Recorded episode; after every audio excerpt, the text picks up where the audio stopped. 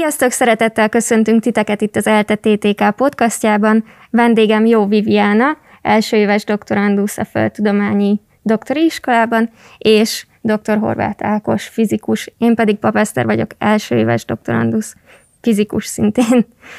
Arról fogunk beszélgetni, hogy most megrendezésre került a 35. országos diákköri konferenciának a fizika, földtudományok és matematika szekciójának a döntője, és itt az eltetétékások nagy sikereket értek el, méghozzá 24 első, 17 második, 7 harmadik és 20 külön díjat hoztak el. Ákos, először téged kérdezlek, mint a szakmai bizottság elnökét, hogy um, mit gondolsz, ezek a sikerek honnan jönnek, és miért jönnek ilyen sokan az OTDK-ra, illetve miért vágtál bele, hogy ezzel foglalkozzál? Hát köszönöm szépen a kérdést, elég nehéz lett. Hogy honnan jönnek a sikerek, ez nagyon nehéz kérdés. Azért nehéz kérdés, mert nagyon komplex ennek a gyökere. Van egy pár éves tapasztalatom a TDK szervezésben.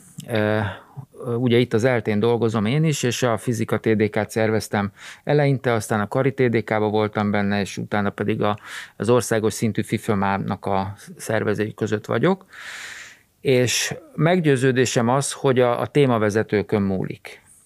Tehát azért tudunk jók lenni az OTDK-n, mert olyan elhivatott témavezetői bázisunk van, akik évről évre visszatérően kinevelik a diákokat, és már több év alatt már rájöttek, hogy hogy kell. Alapvetően semmilyen érdekük nincsen ebbe nekik. Könnyebb lenne egy doktoranduszt úgy leszerződtetni, hogy egy cikket írunk vele, vagy valami ilyesmi. Nem feltétlen könnyebb a TDK-nak az útja, erről talán majd még szólhatok egy pár szót. De vannak olyan témavezetők, akik hisznek ebbe a TDK-zás dologba, és az ő vállukon megy a, megy a gőzmozdony szerintem. A másik pedig az, hogy a, hogy a az ELTE TTK-nak a képzésében valahogy benne van ez a, ez a hozzáállás. Tehát, hogy itt jó dolog jónak lenni. És a, és a diákokban emiatt megvan az attitűd, tehát megvan az, hogy, hogy meg szeretném mutatni magamat. Tehát valahogy egy olyan légkör van itt az ELTE TTK-n, ami, ami egyrészt hasznos ebben az irányban, tehát aktivizálni tudják a diákok a saját energiáikat ebbe az irányba, másrészt pedig el is, elismert, tehát valahogy van egy, talán egy rangja, vagy egy elismertsége a diákok között, és ezért én azt vettem észre, hogy vannak olyan évfolyamok, akár most a fizikára gondolok, vagy a kémiára, vagy a meteorológiára, hogy egy, egy időszakban, mondjuk egy pár év, hogy úgy nagyon sokan lesznek mondjuk a meteorológusok, aztán lehet, hogy egy kicsit az kifullad, és akkor a csillagászok lesznek nagyon sokan. Tehát ugye a diákok egymásnak adják át ezt a, ezt a, mm. ezt a eszmét, ezt a dolgot, ezt a, azt mondják, hogy jó, mert hogy hiszel jó. És tehát ez a, ez, a, ez a légkör is nagyon kell ahhoz, hogy jók legyünk, de mondom, nem lenne, hogyha az a sok oktató az nem tenné bele a szabad idejét. És még mielőtt egy kicsit jobban belemegyünk a kérdésekbe, tisztázzuk is, hogy mi ez az OTDK, hogyan lehet erre nevezni, mik a feltételek, illetve hogy hány évente van. Hát a, az OTDK az a tudományos diákkori mozgalomnak a, a legfelsőbb szintje, az utolsó megmérettetés. Ez kettő évente van, már 70 éve, tehát ez egy nagyon-nagyon régi hagyomány. 1950, tehát ha ezt kimondom, akkor azt fogjátok mondani, hogy úristen, tehát ez tényleg, ez tényleg történelem, tehát hosszabb a, az OTDK-nak a léte, mint a, a szovjet csapatok itt tartózkodása. Tehát, a, tehát az OTDK igazából sokkal fenntarthatóbb dolog. Tehát azt mondja, azt mondja a tapasztalat, hogy sokkal fenntarthatóbb azért, mert olyan értékekre épít, ami, ami tényleg nagyon hasznos, nagyon kell, és mindig van rá kereslet. Szóval ez már egy 70 éves hagyomány itt Magyarországon, ugye TDK tudományos diákkör, azt jelenti ez a TDK, hogy a diák kutatásnak egy többfajta szintje. Tehát ez igazából diákkutatásról szól. Nem feltétlen kell megírni egy dolgozatot egyébként. Sokkal több diák van, aki elkezd valamilyen kutatási témát, és nem ír belőle TDK dolgozatot, hanem valami más módon profitál ebből az egész munkából. De van, aki megírja a dolgozatot, és akkor az először egy intézményi szintű TDK konferencián mutatja be. Tehát ez a második szintje ennek a dolognak, és az intézményi szintű TDK konferencia ez egy kvalifikációs verseny. Tehát az első hasonlat megvan az olimpiával, hogy az olimpiára is pótát kell szerezni, vagy hát kvalifikálni kell. A TDK-ban is így van. Tehát először is egy helyi zsűri megnézi, hogy van-e benne hiba, amit az ember csinált, rendesen átgondolta-e, rendesen oda tette magát, utána nézett. És akkor, hogyha igen, akkor az tovább tud menni az országosra, és akkor ez a harmadik szint, ez az OTDK, ami most volt Szegedi Egyetem rendezte. Hát majdnem azt mondtam, hogy Szegeden volt az OTDK. Én egyébként ott voltam, valószínűleg az egyetlen ember volt, aki, aki személyesen oda lementem, csak azért, hogy a szervezők azok a, közel legyenek egymáshoz, hogy gyorsan tudjunk dönteni. És Természetesen minden online volt, de a Szegedi Egyetem szerverein ment, szegedi emberek döntései alapján alakult ki ez az egész dolog. Tehát ez az OTDK a legmagasabb fóruma ennek a TDK-nak, olyan értelemben, hogy a tudományos eredmények bemutatásának a, a, itt van vége. És egy OTDK-n vannak tagozat. Először is ez az OTDK egy nagyon nagy mozgalom. A teljes magyar felsőoktatást átfogja, és szervezet, tehát kikristályosodott szervezeti rendszere van. 16 darab szekcióban működik, a FIFMA, amiről beszélünk most, az a fizika, földtudományok, matematika szekció, az a 16-ból egy. Az ELTE TTK ugye még, még másik három szekcióban érdekelt, a biológia szekcióban, valamint a kémiai és vegyipari szekcióban, továbbá a tanulás módszertan és tudás technológiai szekcióban. Egyébként mind, mind a másik háromban is elég jók vagyunk. Természetesen valahogy a FIFÖMA ez a, az, az eltére van kitalálva, tehát, tehát ez pont egy olyan szekció, amiben, ami, ami nagyon-nagyon át, átfed a, a mi szakjainkkal, úgyhogy ezért is vagyunk egyébként ennyire jók benne, mert, mert hát nagyon átfed velünk. Szóval egy OTDK akkor minden második évben van, minden második évben van 16 darab ilyen OTDK konferencia, és például ezen a FIFMA idei konferencián volt 40 darab tagozat. És uh-huh. a mhm. tagozat az pedig az maga a kis műhely, ahol bemutatják a diákok a munkáit, ahol van egy darab zsűri, ami három főből áll, két írásbeli bírálóból és egy zsűrielnökből, és ez a zsűri ö, diakat oszt. Tehát sorrendet állapít meg, mert ez egy verseny is. Ez a verseny egyébként nem fontos része ennek az ügynek, de én személy szerint azt gondolom, hogy nagyon jó motivációs eszköz, illetve ha már van egy sorrend, akkor tudunk valakinek több pénzt adni, ugye, mert egy kis pénzjutalmi is van a végén, és az mind, mindig jobb, jó, hogyha valakinek kicsit több pénzt tudunk adni, mert akkor jobban elismerjük, mint a többit. Nyilván, nyilván ennek van egy, egy hátulütője, mint mindennek van hátulütője, az, hogy van, van amelyik zsűri egy bizonyos sorrendet állapít, meg egy másik zsűri meg nem ezt a sorrendet hozná ki. De ez egy mellékes kérdés, én úgy gondolom. Persze ezt nem minden diák szokta átérezni abban a pillanatban, amikor éppen nem lesz első, de kicsit később már ők is látják, hogy ez a második hasonlatunk az olimpiával az az, hogy az OTDK-n vannak győztesek és vannak nyertesek. Tehát aki nem győz, az nyer. Hm. És azért, mert tudományosan nagyon sokat nyer. Szóval vannak a tagozatok, most a FIFÖMában volt 40, és akkor nagy örömünkre a 40 tagozatból az ELTE TTK 24 tagozatban sikerült, hogy első legyen, ez nagy öröm számunkra, és hát körülbelül itt tudom felvázolni ennek az egésznek a rendszerét, és persze igazából nincs vége, mert hogyha valaki véletlenül OTDK első díjat szerez, akkor még az OTDK első díjasok közül, ugye a FIFÖMában van 40, van 16 szekció, tehát 4-500 ilyen OTDK első díjas van, akkor még közöttük is van egy verseny, uh-huh. ami négy, négy kategóriában van, tehát hogy a humán, a társadalomtudományok, a természettudományok és a élő tudományok valahogy így négy részre van az egész, és ott a prosziencia aranyérmeket fogják eh, kiosztani, ami 55 darab fog kiosztásra kerülni. Úgyhogy még, még ezek közül a OTDK elsődésök közül is még tovább lehet menni a versenyben. Eh, ez egy nagyon kidolgozott motivációs rendszer. És az OT, a proszenci aranyérmesek azok olyanok lesznek, akik már konferenciákon voltak, akik cikkeket írtak, tehát akiknek sikerült hamar bekapcsolódni a, a kutatásba, mint diák, és ráéreztek ennek az ízére, megtanulták, hogy kell, és kicsit hamarabb értek el sikereket, mint hogyha a doktorandusz korukba tették volna ugyanezt. Ezzel bizonyítványa a rátermettségüket erre a kutatói pályára. Na most e- ezt akarja megmutatni a Prosciencia aranyérem, meg ez az egész TDK ebbe az irányba szeretné a, a diákokat orientálni. És ezekben a kicsi tagozatokban amúgy hány versenyző, vagy inkább mondjuk úgy, hogy résztvevő van? A FIFÖMÁ-ban egy tagozatban 6 és 10 közötti létszámok vannak. A létszámot az határozza meg, hogy éppen abba az évben milyen témájú dolgozatok jöttek be. Tehát általában nagyon nehéz azt megcsinálni, hogy hat darab olyan dolgozat jöjjön be, ami, ami mindegyik löszkutatás mondjuk, vagy mindegyik matematikai analízis. Általában sokféleik a témák.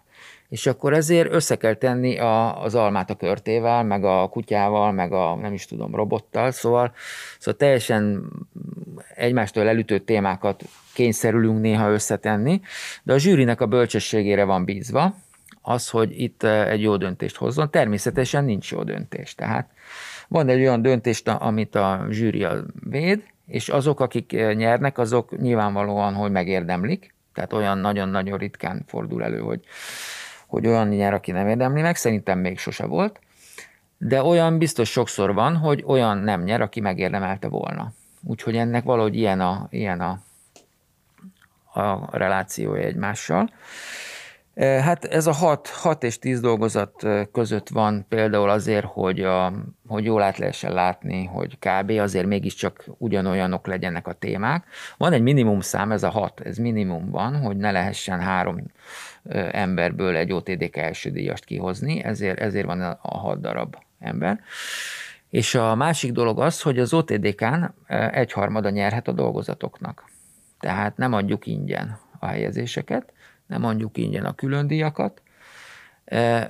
A jutalmakat nagyon szeretjük osztani, hogyha van, és ez is a másik feladatunk, hogy mindenféle jutalmat megszervezzünk, és most is nagyon sok volt. És Viviana, akkor most már téged is kérdezlek valamiről. Te első díjat nyertél a saját alszekciódban. Milyen témával indultál? Én a geoinformatika és távérzékelés alszekcióban voltam, és a dolgozatom témája az volt, hogy objektumkövető algoritmust alkalmaztam Dél-Amerika gletszerein. Ez tulajdonképpen azt jelenti, ez egy olyan módszer, amivel a gletszereknek a felszíni sebességét lehet vizsgálni, és ez azért nagyon fontos, mert egyrészt a környezeti átalakulás mértékére tudunk következtetni a gletszerek felgyorsulásából vagy lassulásából, tehát a kiterjedésük mellett ez is nagyon sok információt ad számunkra. Másrészt pedig Társadalmi fontossága is van a gletszereknek, földünk bizonyos térségeiben, ilyen például a szárazandok térsége is, ahol a gletszerek olvadékvize az ivóvízkészleteknek a jelentős százalékát adja. Ezért nagyon fontos, hogy a gletszer adatbázisokat minél pontosabban elkészítsük, és hát ez volt a dolgozatom célja, hogy ezt megalapozva egy olyan módszert alkalmazzak, amit a jövőben ezeknek az adatbázisoknak a pontosítására is felhasználhatunk. És ugye OTDK-ra középiskolások, BSC-sek és mesterszakos hallgatók jelentkezhetnek. Tehát akkor te még mesterszakos hallgató voltál, amikor a házi TDK dolgozaton túlestél, és úgy jutottál be az országos TDK-ra, hogy akkor már doktoranduszként tudtad előadni. Igen, az a szabály, hogy aki utolsó ö, mesterszakos évében még készít egy kari TDK dolgozatot, és azt sikeresen megvédi, amit javasolnak az OTDK-ra, akkor még a PHD képzés alatt az első évében megmérettetheti magát az OTDK-n is.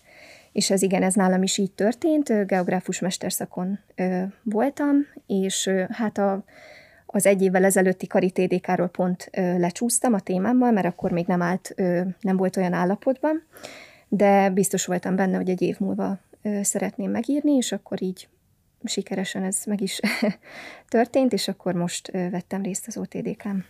Hozzátehetek ehhez valamit? Persze. Tehát az ELTE TTK-n az a, az a feltétel, hogy a, az utolsó fél évben már nem TDK-znak a diákok. Tehát Viviana nem a utolsó fél évében adta be, hanem az utolsó előttiben. Igen. Tehát májusban Igen. szerezte meg az MSC diplomát, és me- még december tájékban már beadta ezt a dolgozatot. Na most az benne még a, a, az érdekes, hogy amikor a így decemberben a Kari Földrajz TDK-ról tovább jutott az országosra, akkor röviddel ezután egy országos adatbázisba föl kellett töltenie az OTDK dolgozatát. Tehát utána azonban nem nagyon, nem, egyáltalán nem tudott változtatni, miután még MSZ-s korának a, a teljében ez föltöltötte.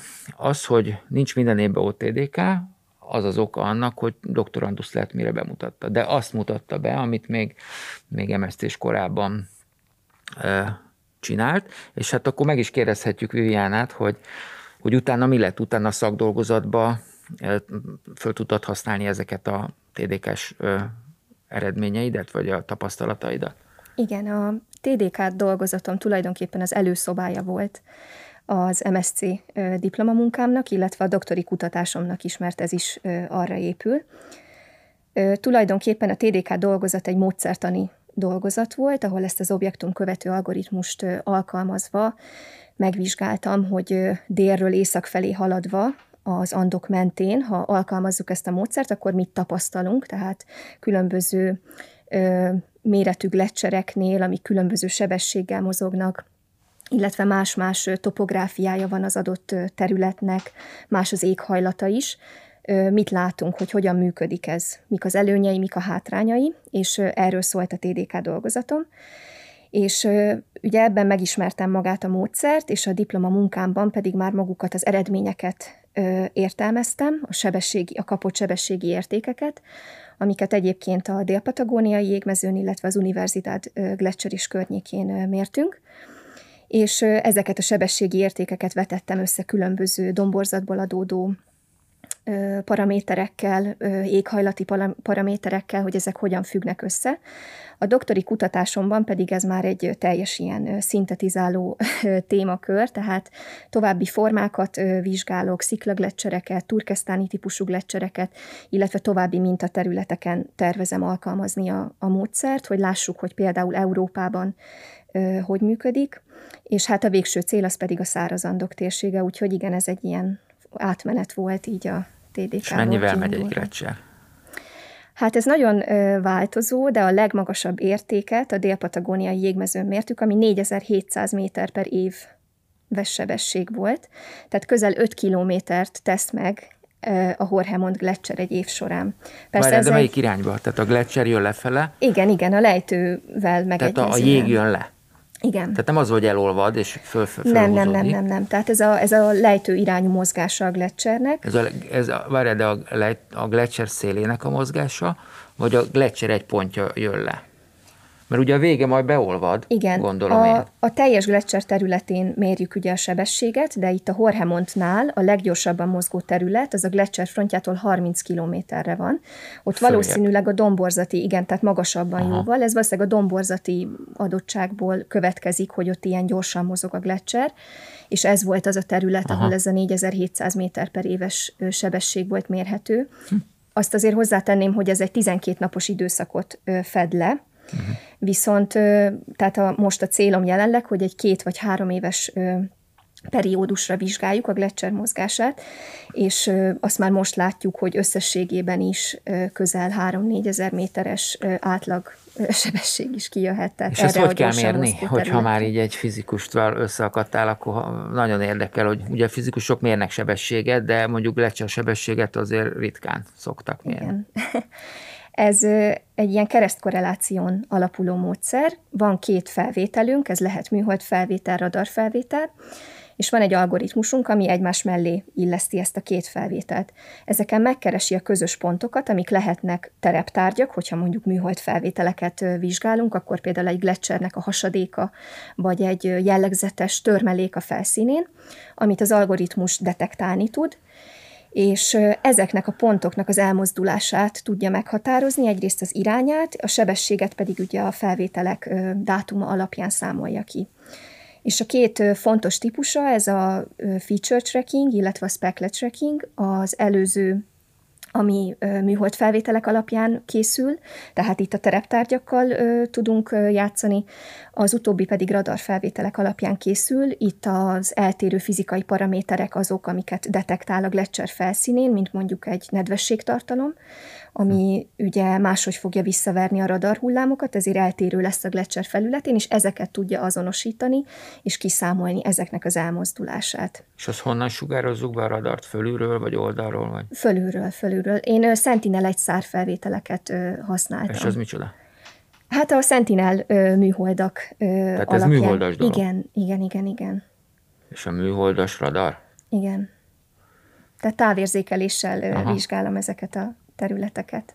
Viszont ezt nem egy teljesen egyedül csinálod, nem a te fejedből pattant ki teljesen az ötlet. Kikkel dolgozol együtt? Mert ugye általában kutatócsoportokban dolgoznak az emberek. Igen, nekem az a szerencsés helyzetem van, hogy három témavezetőt is kaptam ehhez a kutatáshoz. Az egyik dr. Mari László, a Természetföldrajzi Tanszék egyetemi docense, ő az, aki a műhold képekkel talán a legjobban így tisztában van, ez a szakterülete, úgyhogy ő a kutatásnak ebben a részében nyújtott sok segítséget és aki magának a Magyar Szárazandó Kutatási Programnak a vezetője, illetve az én témavezetőm is, az dr. Nagy Balázs, ő is a Természetföldrajzi Tanszék docense, ő, ő volt az, illetve a harmadik témavezetőm dr. Ignéci Ádám, akik magát a témát kitalálták, és erre kerestek valakit, aki ezt szívesen megcsinálná. És hát nekem nagyon-nagyon tetszett, mert imádom a távérzékelést, imádom a geoinformatikát, és imádom a glaciális területeket, főleg a gletszereket, úgyhogy, úgyhogy minden passzolt, és nagyon örültem, hogy ebbe belekezdhettem.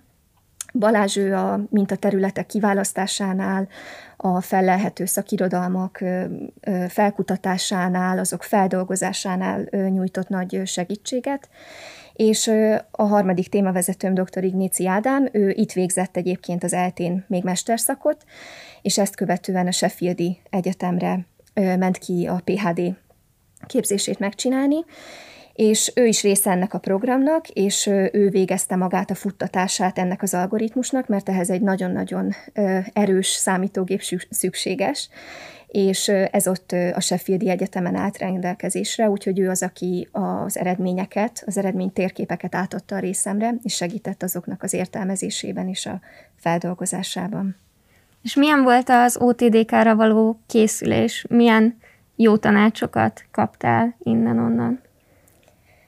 Hát a tanácsok nagy részét szerintem már egy éve a TDK-nál is megkaptam, és ezeket feljegyeztem és megjegyeztem őket.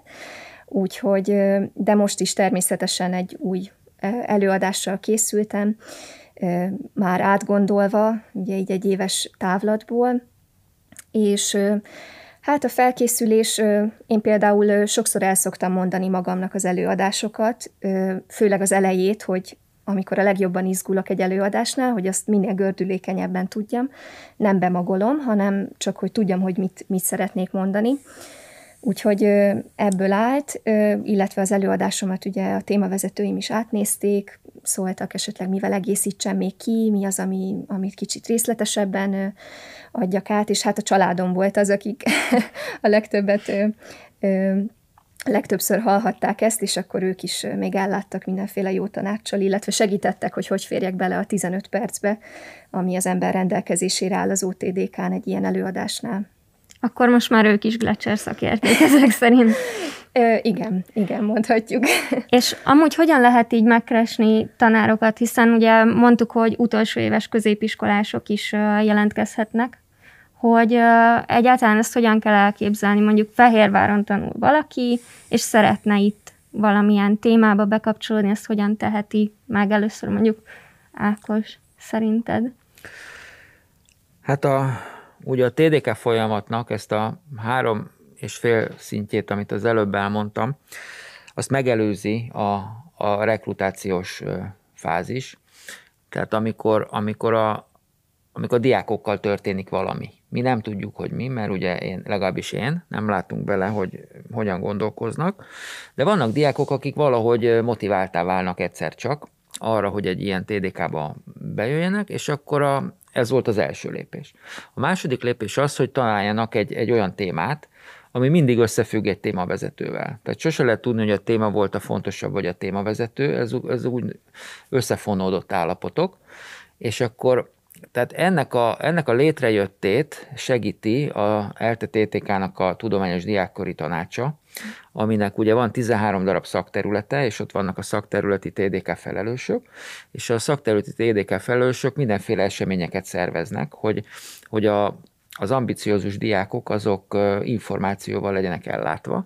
Tehát ennek is megvan a szervezet kerete az ELTE TTK-n. Hát lehet, hogy ez is hozzásegít ahhoz, hogy ilyen jók vagyunk, vagy ilyen sikerült ilyen jó eredményt most elérnünk. Minden, mondom, nagyon komplex a dolog. Szóval egy csomó eseményt szervezünk minden évben. Mik ezek az események? Hát például a fizikusoknál TDK hétvége volt. Igen, Most is van TDK hétvége a, a földrajzosoknál, nem is tudom, hogy TDK tehetségnapnak hívják, a kémikusoknál anti-TDK-nak, amikor azért anti, mert hogy a témavezetők adnak elő, uh-huh. és ezért anti. És akkor a témavezetők magyaráznak a diákoknak, nem a diákok a tanároknak. Ezért anti-TDK-nak hívják a csillagászoknál. Ö, ott is ilyen nagyon jól megszervezett esemény van, hogy ide jön mindenféle helyekről, kutatóintézetekből, eltéről, Szegedről, ide jön egy csomó témavezető, és így magyaráznak a csillagászatról. Tehát az ember egy ilyenre beül, már, már nagyon jó szakmai élményben fog eh, részesülni, mert olyan érdekes dolgok vannak. És akkor lehet kérdezni, hogy és ez hogy van, és akkor általában ez is egy olyan, olyan dolog, amikor motiválódnak a még alacsonyabb évfolyamosok, és akkor lehet, hogy következő évben már komolyabban gondolják. Erről jut eszembe, hogy ha kérdésetek van, akkor mindenféleképpen tegyétek fel nekünk most, vagy később itt a videó alatt, mert válaszolni fogunk rá. Tehát például van az atomcsill, amire sok középiskolás is szokott Igen. jönni.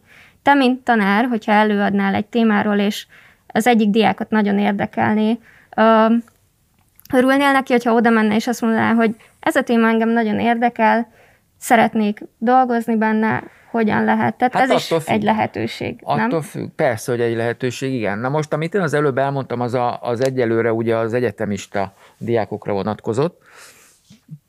A középiskolások is be vannak vonva a tudományos ö, diákutatási programokban, nem is egyféleképpen, hanem nagyon sokféleképpen. Ugye ez mindenféle tehetséggondozás működik Magyarországon, mindegyik kiegészíti egymást, mindegyik nagyon jó, sőt így, hogy sok van, még jobb. Ugye van a kutatódiákok országos szervezete vagy szövetsége, a kutatódiákok nagyon jó munkát végeznek, tehát ott is már orientálják a diákokat, e, hogy, hogy egy kicsit másképp is lehet gondolkozni, majd erről is már fogok beszélni, hogy a kutatás az egy kicsit más gondolkozás, mint egy vizsgára készülés. De mindegy, de nekünk is vannak olyan programjaink, amit ezt az előbb említett tudományos diákori tanács szervezi, hogy ö, konkrétan néhány gimnáziumban, a gimnáziumi tanárral összefogva a tehetséges diákoknak próbálunk témákat adni. És e, erre van, van néhány példa, nem olyan sok, tehát nem olyan sok, de az eredmény az, hogy ezek a diákok elindulnak ELTE TTK, vagy adott esetben a Műszaki Egyetemnek a, a fizika TDK konferenciáján, és kvalifikálnak, mint középiskolás. Tehát e, ezen a FIFÖMA OTDK-n kettő darab középiskolás diák nyert a fizika szekcióban, külön díjat, de a földrajzosok közül is szoktak lenni. A földrajzba úgy lehet bekerülni, hogy valamilyen versenyeken kell részt ennek nem tudom pontosan a részleteit. Tehát tudom, hogy Miskolcon van egy ilyen középiskolás tehetséggondozó verseny, és onnan is kvalifikálni lehet, nem csak a, a, az egyetemi TDK konferenciáról, mert ott is hasonló kutatási eredményekkel kell indulni, a, olyasmi a verseny. És hát láttunk már olyat is, hogy valaki középiskolásként díjat nyert egy ilyen földrajz versenyen, utána bekerült az ELTE-TTK földrajz szakjára, és utána megnyerte az OTDK-t is, és utána prosziencia aranyérmes is lett, és most már doktorandusz, és nem mondom persze meg a nevét, a Viviana gondolom ismered. Azt hiszem, igen. E, e, Csorvási Nikoletta, de nem mondjuk meg a nevét. Úgy, úgy hogy ő, ő például egy nagyon jó példa arra, hogy, hogy tényleg a középiskolából indulva mennyire ki tudja nevelni ez a, ez a fajta TDK műhely munka, ez a diákkori gondolkodás egy-egy diákban. Hogyha az ember hamar kezdi, mert ugye ez nem jön magától, hogy valaki kutatással kezd el foglalkozni. Tehát most odaadják neki azt a műholdképet, hogy na, tessék, mondd meg, hogy 3000 méter vagy 5000 méter, hogy micsoda. Általában az szokott lenni, hogy a vizsgára olyan dolgot kell elmondanunk, amit előre leírtak egy könyvbe. Ugye? Tehát ez egy, mm, ez egyfajta olyan gondolkodás, amit én úgy mondok, hogy nem biztos, hogy jó szó, elvárás alapú gondolkodás. Tehát, hogy ott az elvárás a könyvbe le van írva, azt kell visszaadni.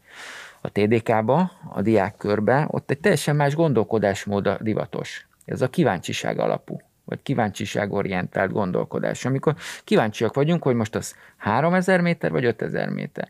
És ha, ha nem tudjuk meg, akkor se lesz semmi. Hát meg kreatívnak kell lenni nagyon Abszolút sokszor. kreatív. Tehát ez a kíváncsiság alapú, vagy kreatív gondolkodás, vagy úgy is lehet mondani, hogy kutató gondolkodás. A, ez egy teljesen másfajta agytevékenység egyébként, és ez a poroszos képzésnek nem része. Tehát, hogyha belegondoltok, akkor ugye azzal, hogy ott az EH, meg kell írni, akkor azt kell, azt kell tudni, amit, amit betettünk. De az nagyon fontos, tehát a, a poroszos képzés nélkül nincs meg a tényanyag. Tehát az, arra kell építeni az egészet. És akkor jön ez a bizonyos kutató gondolkodásmódnak az élvezet alapú felszippantása, mert az ember élvezi, amikor, amikor kijön valami, nem csak azért lehet élvezni egy tudományt, mert ötöst kapunk, hanem mert ú, kijött, fú, az tényleg meredekebb az a lejtő, és ott 5000, a kicsit kevésbé meredek lejtő, meg 3000, fú, de jó, nem? De, Tehát gondolom, neked is voltak már ilyen, ilyen élményeid, hogy fú, de jó, hogy ez most így kijött. Abszolút.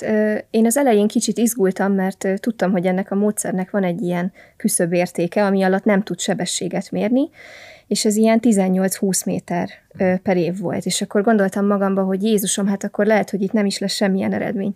És amikor először megpillantottam, hogy több ezer méter per éves értékek vannak, amit egyáltalán nem számítottam rá, az egy ilyen fantasztikus érzés volt, meg az, hogy az ember elsőként látja ezt, és, és egy ilyen eredmény van a kezébe, ami, aminek ilyen nagy jelentősége van, és ilyen érdekes, és ezt most ő feldolgozhatja, és leírhatja, és mások elolvassák, és, és aztán elő is adhatja, ez, ez nagyon, nagyon jó érzés. Jobb, Igen. mint egy ötös. Jobb, mint egy Jó. ötös. Na, hát ez, az, ez, az, ez az, amiről beszélek, ez az, ami kiegészíti a, a, a mi magyarországi felsőoktatásban szervezetten benne lévő ugye a poroszos módszerek mellett ez a bizonyos angol száz tutoriális képzés, ugye ez a TDK az ennek a valamilyen fajta analógiája, hogy, a, hogy műhely munkában a tanárdiák együtt dolgozik ezen a TDK, nem azzal, hogy ott tíz embernek magyarázok. Egy, egy tdk van, vezetem a gondolatait, neki vannak kérdései, állandóan fölteheti, ez egyfajta ilyen tutoriális képzés. Igen, meg a, a, nálunk a fizikán is ugye a tudományos modellezés labor volt hasonló, ott ugye egy diák választott egy témát, és amin aztán egy fél évig dolgozott, hetente kellett 5 perces előadásokat tartanunk, és utána a végén pedig egy 15 perces előadást az egész uh, projektről, uh-huh. és ez is ilyen volt, hogy uh, egy diák, egy tanár, és nyilván a tanár tudta, hogy nagyjából mi fog kijönni, de jó volt olyan dolgokat leprogramozni, lemodellezni, amit te előre nem tudtál, mert nyilván nem mondták meg, és láttad, hogy azt ez tényleg tök jól kijön. Uh-huh. Mennyire jó ábrát lehet csinálni, mennyire uh, élvezetes eljutni A-ból B-be, és ugyanaz tényleg a kutatásnál is, amikor megsejted, hogy szerinted valami ilyesmi van, és akkor elkezded modellezni, szimulálni, és tényleg kijön. És a végén, amikor minden úgy passzol, úgy, úgy összeáll, az tényleg egy ilyen nagyon jó érzés. És a projektmunkák talán még ebben segítenek. Igen, igen. Tehát a kutatói élményt adja meg a, ez a bizonyos projektmunka jellegű oktatás is. Hát bele-bele szövődik a mi poroszos hagyományainkba ez az angol száz dolog. Ezt azért mondom el, mert akkor hasonlítsuk össze, hogy milyen, milyen egy, mondjuk a középiskolások szemével nézve, milyen egy Cambridge-be menni, mondjuk fizikusnak. Ugye én ezt tudom mondani, mint fizikus, vagy hasonlítsuk össze, hogy milyen az ELTE. Fizika szaka, szakja, vagy a BME-nek a fizika szakja, vagy a bármelyik magyar egyetemi. Ugye itt a, ebből, emiatt a TDK miatt ugye összefonódik a, a, a német típusú ö, oktatás az angol százzal, és az történik, hogy hogy, hogy akik a legjobbak, tehát akik eljutnak az OTDK-ra, tehát nem mindenki, tehát ezt adjuk hozzá, hogy nem mindenki, de akik eljutnak az OTDK-ra, azok mm, részt fognak venni egy olyan képzésbe, ami egy tipikus angol száz jellegű tutoriális képzés. És ehhez e, még, még, még az is igaz, hogy nem kell befizetniük több millió forintnyi tandíjat, hanem mi történik azokkal, akik ilyenbe részt vesznek, a magyar állam fizet nekik kiemelt ösztöndíjakat. Nem tudom, Viviana, te részlettél ilyen UNKP ösztöndíjba például. Még nem vettem részt, de hallottam róla. Nem vettél részt, de nagyon sok TDK-s diák, azok, akik hamarabb elkezdik. Tehát ugye mi, mi, minden szakterületen megpróbáljuk elérni azt, hogy minél hamarabb kezdjék meg a diákok ezt a TDK-zást. Aki elkezdi másodévben, az már harmad évben például, hogyha szerencséje van és van OTDK, akkor már harmad évben tud ONKP ösztöndíjat nyerni, ami egy millió forint, tehát havi százezer. Tehát ahelyett, hogy Cambridge-ben mi fizetnénk, mi kapjuk a pénzt. Szerintem azért ez nagy különbség. Persze nem adatik meg mindenkinek, hozzá kell tegyem, csak a szerencséseknek, mert azért ehhez szerencse is kell, tehát hogy megtaláljuk a témát, a témavezetőt, összejöjjön, tényleg legyen eredmény, sok minden számít ebbe, de szerencsés esetben nagyon jól tud elsülni. És szerintetek hogy érzitek, mennyire fontos a téma, és mennyire fontos maga a témavezető, hogy jó TDK dolgozat lehessen a végén?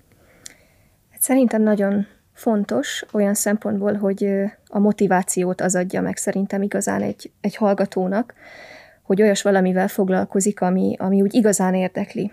Én sokszor tapasztaltam azt így hallgatótársaimon, hogy elkezdtek foglalkozni egy kutatással, és aztán az, hát valamiért úgy elment a motiváltság, már annyira nem érdekelte, és akkor nagyon nyögvenyelősen ment az egész, tehát hogy szakdolgozat is, vagy aztán a diplomamunka is, de azoknál, akik tényleg olyan témába vágnak bele, amit persze lehet, hogy az elején nem is tud az ember, hogy, hogy ez érdekli őt igazán, de azok a szerencsések, akik megtalálják ezt a témát rögtön, ami nekem például még BSC-n annyira nem adatott meg, akkor is hasonló témával kezdtem el foglalkozni, de valahogy ott nem éreztem azt a magabiztosságot, hogy én ebből most TDK dolgozatot tudnék írni.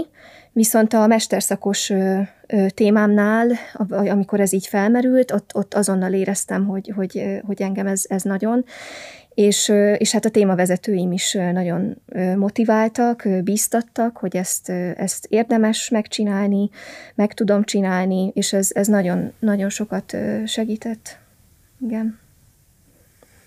És uh, ugye most minden online van a vírus miatt. Milyen volt online előadni? Mennyivel volt ez másabb számodra?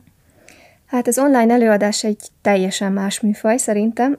Ezt szerintem most sokan megtapasztaltuk, oktatók, hallgatók egyaránt ebben a, az elmúlt egy évben.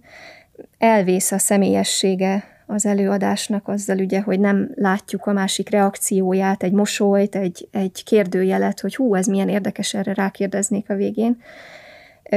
Ettől függetlenül persze megvan az előnye is, hogy az ember otthonról akár az ágyból ülve tart egy előadást, kényelmes, nyugodt környezetbe, talán az izgulósabbak ennek jobban örülnek. Én sajnáltam, hogy nem tudtam személyesen megtartani az előadásomat, alapvetően sokkal jobban szeretek személyesen beszélni emberekkel, de ettől függetlenül hát a laptopomnak elmondtam, és aztán, aztán volt szerencsére sok kérdés, úgyhogy annak ellenére, hogy online volt, így is figyeltek az emberek, és érdekelte őket a téma, úgyhogy, úgyhogy, úgyhogy beszélgetés az volt a végén bőven. Van egy rossz hírem. Igen? El fogod tudni mondani majd személyesen is. Nem tudtad? Nem, nem tudtam. Az OTDK nem ért véget.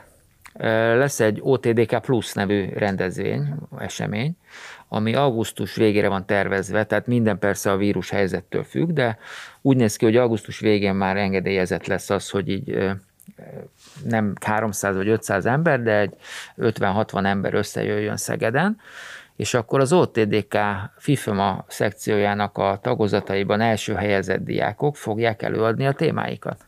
Hát ez Tehát elő fogod hangzik. tudni adni, és egymás között, tehát egymást fogjátok díjazni. Egymást fogjátok pontozni, vagy nem tudom még, hogy lesz a, a visszacsatolás, de a, a diákok fogják a, a diákok lesznek a zsűri, és ki fogják választani egymás közül, hogy melyik volt a legjobb előadás. Most az, hogy mi a legjobb, tudod, az lehet nagyon sokféle dolog, hát most ott lesz majd valamilyen szempont, majd győzedelmeskedni fog, abból a szempontból ki a legjobb, és akkor ott még egy, még egy versenyt rendezünk azért, hogy hogy ne, ne veszítsük el teljes mértékben a személyes kontaktus kiépülését, úgyhogy ez azért Ez egy jó hír. remélem, hogy nem, nem, nem rossz hír. Nem, nem, abszolút nem.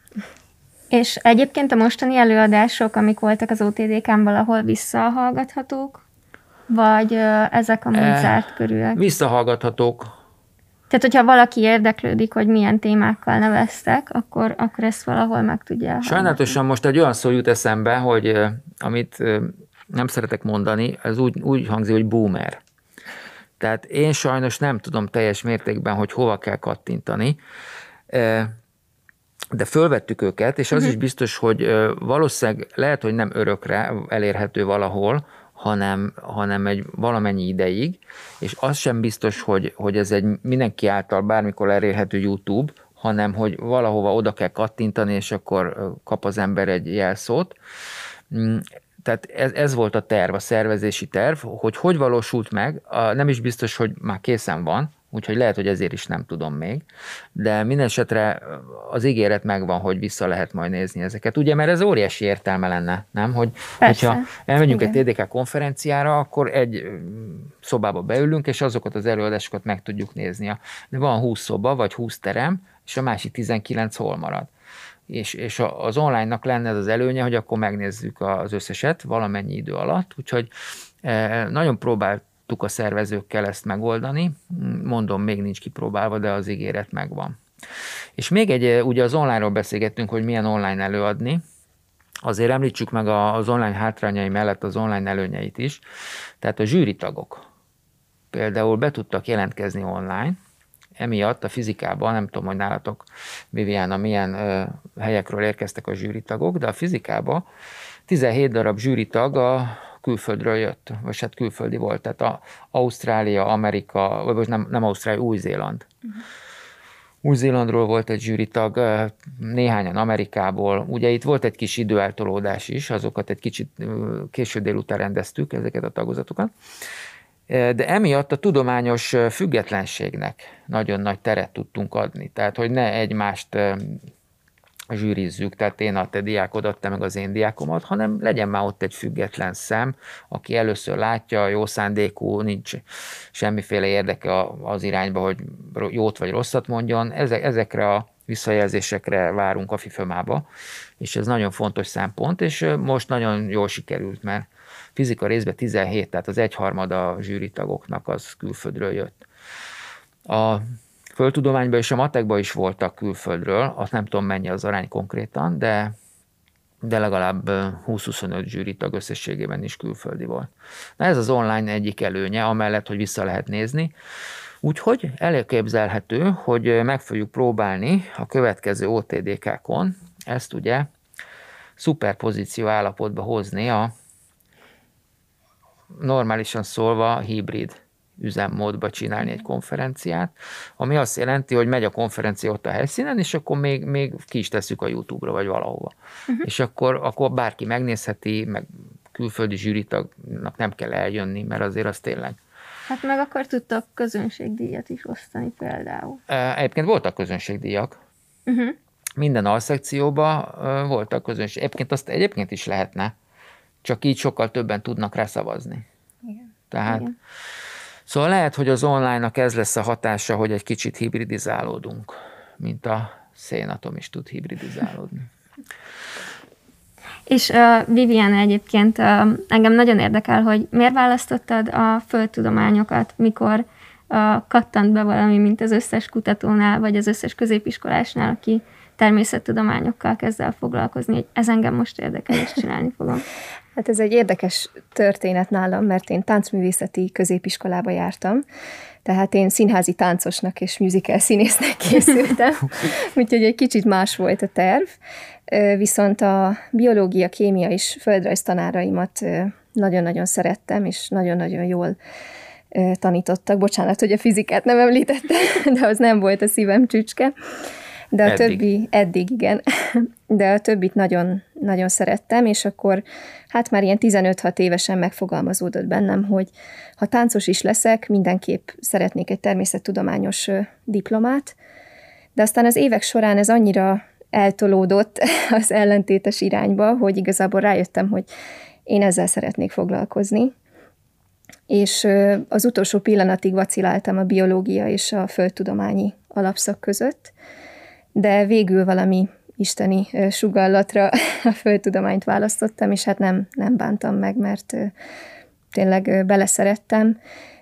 Nehéz volt egy táncművészeti iskola után ezt felvenni itt a fonalat, tehát nekem jóval kevesebb természettudományos órám volt, ezért is lehet, hogy még BSC-s koromban nem éreztem magam késznek arra, hogy, hogy én TDK-zzak, de nagyon érdekelt, és, és tudtam, hogy szeretnék majd és akkor szépen fel is zárkóztam, és akkor MSC-n pedig már ott már, ott már abban is biztos voltam, hogy, hogy PHD képzésre is tovább szeretnék menni, és itt az eltén szeretném végezni azt is.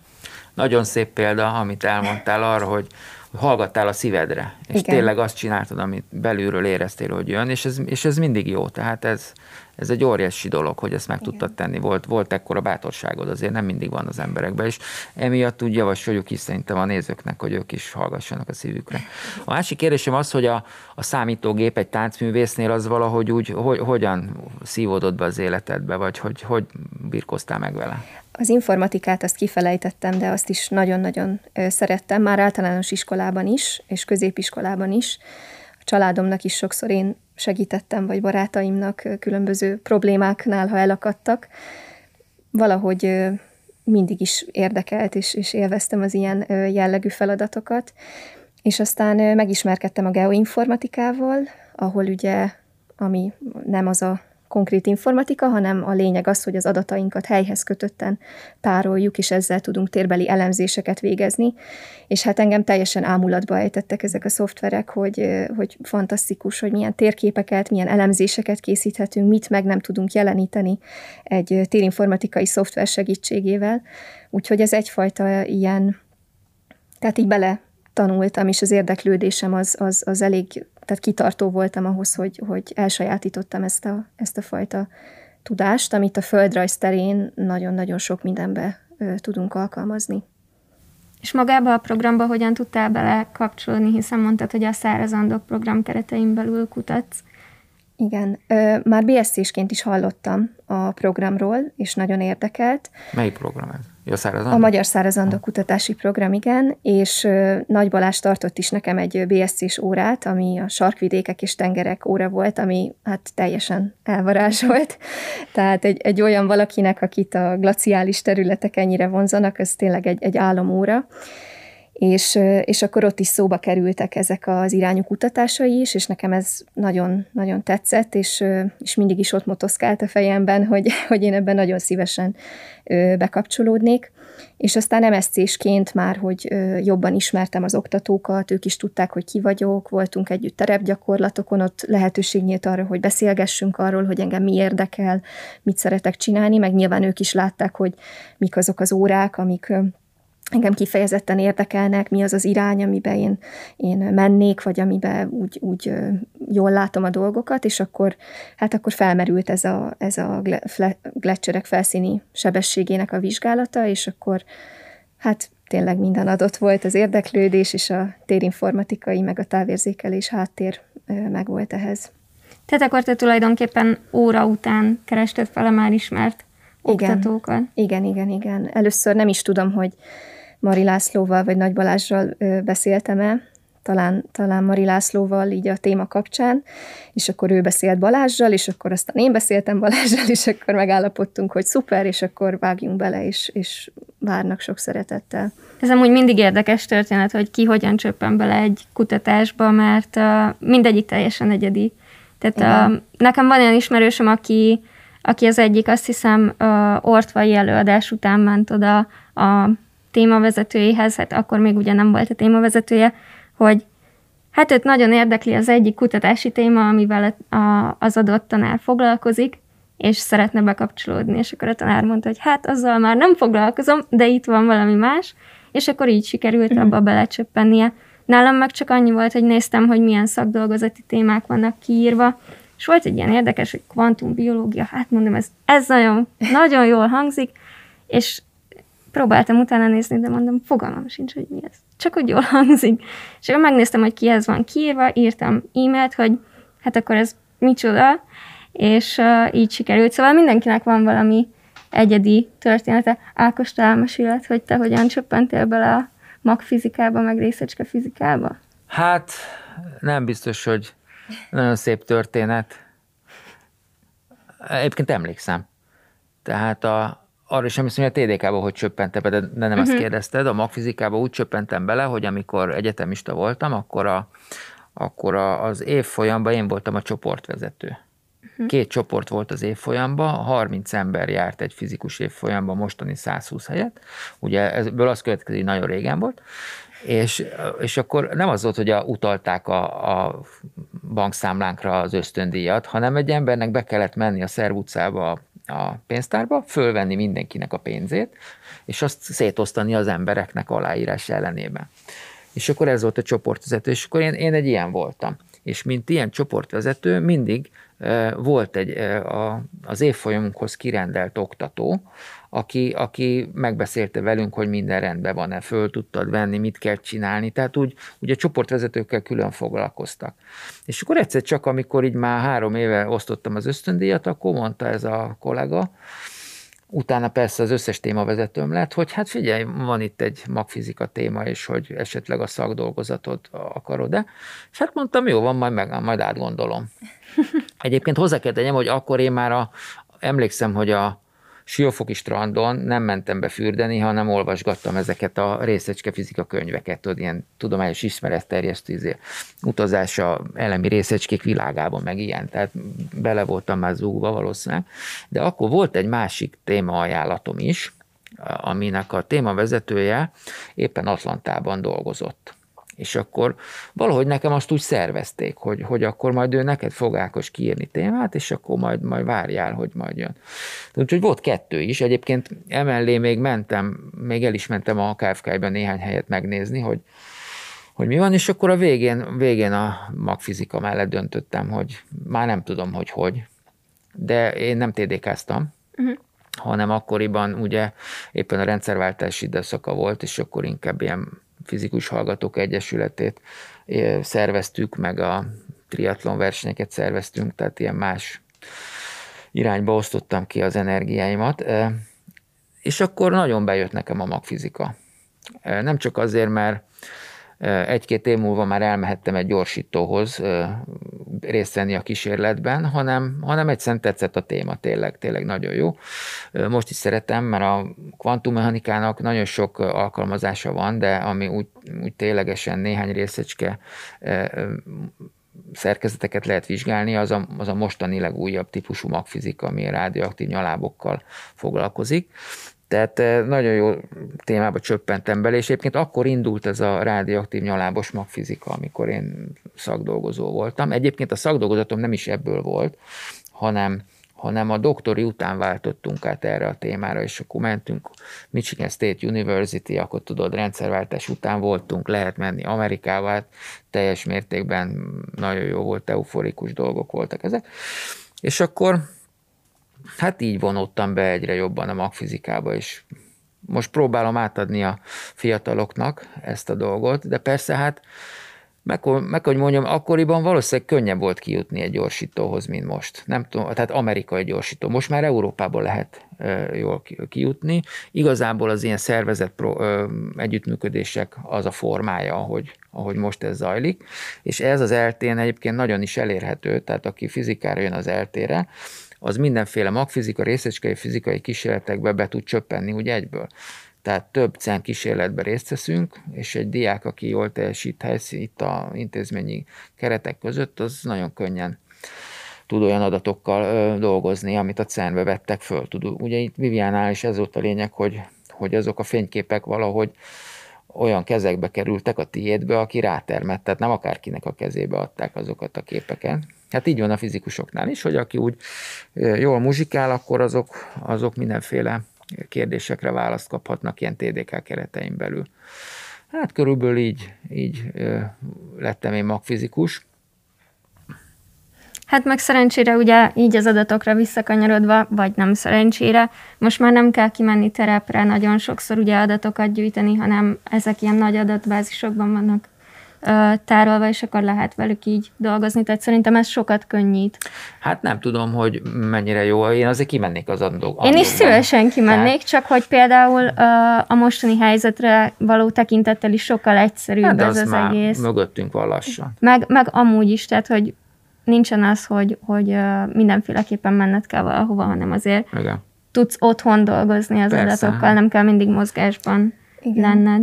Hát az én témámnál ez tényleg egy nagyon hasznos és jó dolog, mert olyan területekről beszélünk, ahol nincsenek utak, vagy, vagy települések, tehát nem az van, hogy az ember, ha ki is jut, mert Csillébe azért ki lehet jutni, de eljutni ezekre a területekre sok esetben csak helikopterrel lehetséges, azt meg azért hát elég nehéz megfizetni, és így felvételeket készíteni, viszont ezek a műholdképek, radarképek, ezek mind szabadon hozzáférhetőek az interneten, és tényleg olyan területekről tudunk értékes információkat kinyerni, amit ott helyben, a terepen egy, nem tudom, lehetetlenség lenne ennyi adatot felvenni, mérni, stb. Úgyhogy...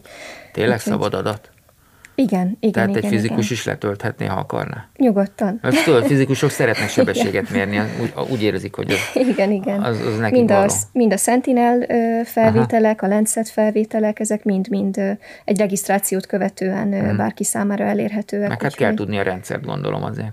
Hát igen, meg hogy mire van szüksége az embernek, ugye milyen nem mindegy, ugye, hogy milyen felvételt használunk. És meddig vannak ott gletszerek? Tehát, hogyha megyünk fölfele, északfele, gondolom, ez csak túl meleg lesz, és akkor már nem lesznek olyan gletszerek.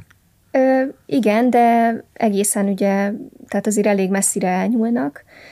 Nekem a végső cél az ugye a szárazandok térsége, ott De pont az, az a helyzet. van? Tehát most csak Csilléről beszélünk? Vagy igen, már? ez, ez a Chile, Chilei terület, igen. Tehát csak Csilléről beszélünk. Igen. És a Patagónia az a Csillének is a déli Igen, fel. igen, hát az ugye ott a határon. Argentinában Igen, határon Aha. fekszik, tehát átnyúlik ö, oda is. De tehát én, a, ahol legészakabbra alkalmazni szeretném, ez a szárazandok térsége, ott pont az a helyzet, hogy nem tudjuk, hogy az adott test az most gletszer, vagy valamilyen más nem mozgásban lévő forma, és pont ezért lehet elkülöníteni őket egy ilyen felszíni sebességméréssel, mert uh-huh. akkor ugye látjuk, hogy ha mozgásban van, akkor gletszer, ha nincs mozgásban, akkor nem gletszer, és akkor nem kell vele számolni. Hát vagy álló gletszer, olyan nincs. Nem, ezek általában mozognak. Attól gletszer a gletszer, hogy, hogy mozgásban és van. És amikor jön a gletszer, akkor a teteje az, az valahogy újra termelődik, ugye? Igen, igen, igen. Aha. Hát csak úgy kérdezem, mert még ebben nem gondoltam bele soha életemben. Igen, hát ez az akkumulációs területe, ahol ugye a hófelhalmozódás történik, ahol növekszik a gletszer, és akkor ez szépen, ha eléri azt a méretet, akkor ugye átlépi ennek a fülkének a határát, és akkor mozgásnak indul, és onnantól ö, számít annak. Úgyhogy is ezt, ezt a mozgást ö, tudjuk mi vizsgálni. És hol vannak még gletszerek? Hát nagyon sok helyen. Tehát úgy értem, azt tudom, hogy az Alpokban is vannak, de... Igen, Európában. hegység. Igen, igen, igen. Sok, sok helyen... Hát nem, de a, a két térítő között gondolom nincs. Hát ott nem tudok róla. A, itt Európában a legdélebbi gletszer is most őszintén szóval egy hirtelen nem tudnám megmondani, hogy melyik, de hát elsősorban mi is itt a környező országokban, az Alpok térségébe szeretnénk még... Kárpátokban van gletszer? Vannak, ezek, hát ezek ilyen mikrogletszereknek hívjuk Aha. inkább őket, tehát ezek nem biztos, hogy mozgásban vannak, ezek ilyen ilyen a kis testvérei úgy Mert oda el lehetne menni, tehát az nincs messze. Hát igen, ha a határok nem lennének lezárva, akkor... Hát nem úgy értem persze, de tehát például igen. a mi Szlovákiában vannak ezek szerint gletszerek. Igen, igen, igen. Na, hát az ember elmegy síelni, akkor síelés után egy pár napot úgy odébb megy, és akkor ott megnézi a minigletszereket. Igen, igen, tulajdonképpen. Hát ez buli egyébként, nem? Tehát ez, ez abszolút benne van. És hát gondolom, mi akkor Norvégia, ugye Európában a nagy gletszereknek a hazája, vagy csak az Alpok? Hát inkább az Alpok területén ö, találkozhatunk itt Európában. Tehát azért itt nem olyan egyszerű ilyen méréseket végezni, ahogy ugye Magyarországon se tudunk ö, ilyen mérést végezni. És azt meg lehet kérdezni, hogy ennek nincsen ilyen klímaváltozásos vetülete? Mert ugye én régen arról hallottam, hogy ezek a gletszereknek az alja, tehát nem az, hogy az egész tömeg milyen sebességgel jön le, hanem hogy az alja megy fölfele, mert egyre gyorsabban kezd el olvadni. Igen, abszolút van. Tehát ez úgy néz ki, hogy a, van ez az úgynevezett szubglaciális hidrológiai vízhálózat. És ami ez ugye a, hogy van egy fizikus számára is értetően? ez úgy néz ki, hogy a gletszer felszínén ugye vannak különböző repedések, ahol Igen. ugye a felszínén keletkezik olvadékvíz a napsütés Aha. hatására, és ez a víz Aha. ezeken a repedéseken, gletszermalmokon keresztül leszivárog szépen a gletszer ajzatra. Aha és ott eltérő módon a domborzat következtében csak szeparáltan folyik le egészen a gletszer aljáig, vagy pedig összeáll ilyen csatornákká a víz, és akkor úgy le egészen a gletszer tetejétől az aljához. És ez a vízhálózat, ez nagyon eltérően tud kialakulni, és ez az a vízhálózat, ami felgyorsítja a gletszernek a mozgását. Tehát nyilván, hogyha a hőmérséklet emelkedik, több az olvadékvíz, és, az, ja. és több víz szivárog le az aljára, akkor az egyfajta ilyen csúszópályát biztosít, mm a gletszernek, és ezt nevezzük szörcs vagy leomlásnak, omlási folyamatnak, amikor egy nagyon gyors mozgásba lendül a gletszer. Például ezt is szeretném vizsgálni, hogy itt a Patagónia jégmezőnél ez a, ez a nagyon gyors mozgás, ez mondjuk egy ilyen szörcs folyamatnak köszönhető, ami csak egy pár évig tart egy gletszernél, mert utána kiegyenlítődik újra a vastagsága, vagy pedig ez valami állandó gyorsulás, amit tapasztalunk. És a Sentinel képeket milyen régről tudod leszedni? Tehát, hogy mit 20 évvel ezelőtti képeket is le tudsz szedni? Hát ezt most így hirtelen fejből nem tudom megmondani, hogy azok milyen régre mennek vissza, de 20 évvel ezelőtti szerintem rendelkezésre áll. De hát mi a jelent ö, vizsgáljuk, tehát nekünk a minél aktuálisabb hmm. felvételekre hát van csak szükség. akkor a sebességgörbe, hogy gyorsul, igen, lassul, mit tudom Igen, én. igen, igen. Ö, sokan tehát vizsgáltak már hosszú távon is És az aljának a helyzete, Gletscher aljának a helyzete, hogy megye fölfele, azt szokták mondani, nem? Hogy így a olvadnak a Gletszerek, úristen Jézus. Igen, ez a visszahúzódás. Az, igen, az igen. nincs benne a buliban? Ö, hát nem az a ö, célom feltétlenül, hogy, hogy ugye így a területének a csökkenését modellezzem, de de lehetséges, hogy például az Universität Gletscher esetén ott még nem nagyon nézték ezt a visszahúzódási mértéket, tehát lehet, hogy a cikk, ami készül arról a területről, ebben mondjuk majd egy ilyen fajta elemzést is beleveszünk, hogy, hogy az hogy alakult. Hát ugye, akkor már, akkor már olvadás is lesz. Egyébként ennek a angol neve Physical Geography. Tehát csak azért mondom ezt, hogy, hogy tudod, nem szereted a fizikát, de azért már eléggé bele vagy vonódva. Tehát a, hát igen. Látjátok, a fizikát mindenki szereti, most ez csak a vicc helye volt. De, de az már tényleg nagyon érdekes lenne, így klímaváltozás szempontjából, hogyha ez a csomó adat megvan 20 évre visszamenőleg, hol van az alja, aztán igen, igen. lassan már te is vezethetnél TDK témát. Lehet, igen. Hát adatok azok, azok vannak szép számban, úgyhogy úgyhogy nehéz is ezeknek a feldolgozása. Tehát ezt már kézzel manuálisan nem lehet elvégezni. Aha. Úgyhogy most épp egy olyan kódon dolgozunk, ami segít a mintaterületeinkre, amik egy ilyen egyszer egy kilométeres kis négyzetek, ebből olyan 1000-1500 mintaterületet vettem fel a patagóniai jégmezőn eddig, és akkor ezekben a négyzetekben próbáljuk kivonni a sebességi adatokat a sok-sok eredményből, mert most már több ezer felvételt vizsgáltunk egy ilyen másfél éves időszakra. Úgyhogy ezt, ezt már És ez milyen szoftvercsomag, vagy ezt meg lehet kérdezni? A, hát maga a kód is, illetve ez is, amit most készítünk, ez, ez a MATLAB Matlabban van. Matlabban Tiszta fizika, készül, nem? igen, igen. Hát én mondjuk, én inkább még tanulom ezt, tehát azért ez egy nagyon ne legyél nehéz és összetett, összetett szoftver, úgyhogy de igyekszem beletanulni minél jobban. És Ákos, most már lassan elérkezünk az adás vége felé. Mit üzennél azoknak a diákoknak, akik szeretnének TDK-zni, illetve azoknak, akik még csak gondolkodnak rajta, hogy TDK-zzanak? Hát azt üzenem nekik, hogy TDK-zzanak, TDK-zzatok. Ugye itt a Viviana példáján azt, tud, azt tudtuk megtanulni, hogy ami a tényleg belülről érdekel minket, az lesz a sikeres út.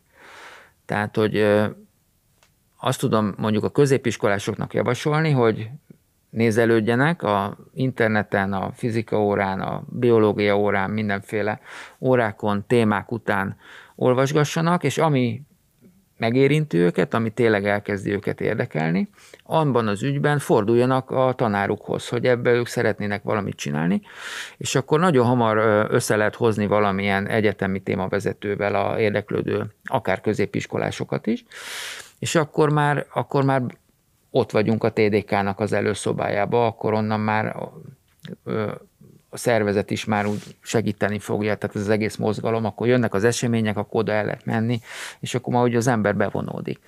Az egyetemistáknál ugye az a helyzet, hogy sok az óra, sok a vizsga, sokat kell tanulni, van, aki mást is csinál, tehát nem csak, tehát van, aki dolgozik, vagy, vagy hobbija van, vagy egyébként közben táncművész mellesleg, és délutánonként táncelődásokra jár. Ott az a helyzet, hogy rá kell fordítani az időt.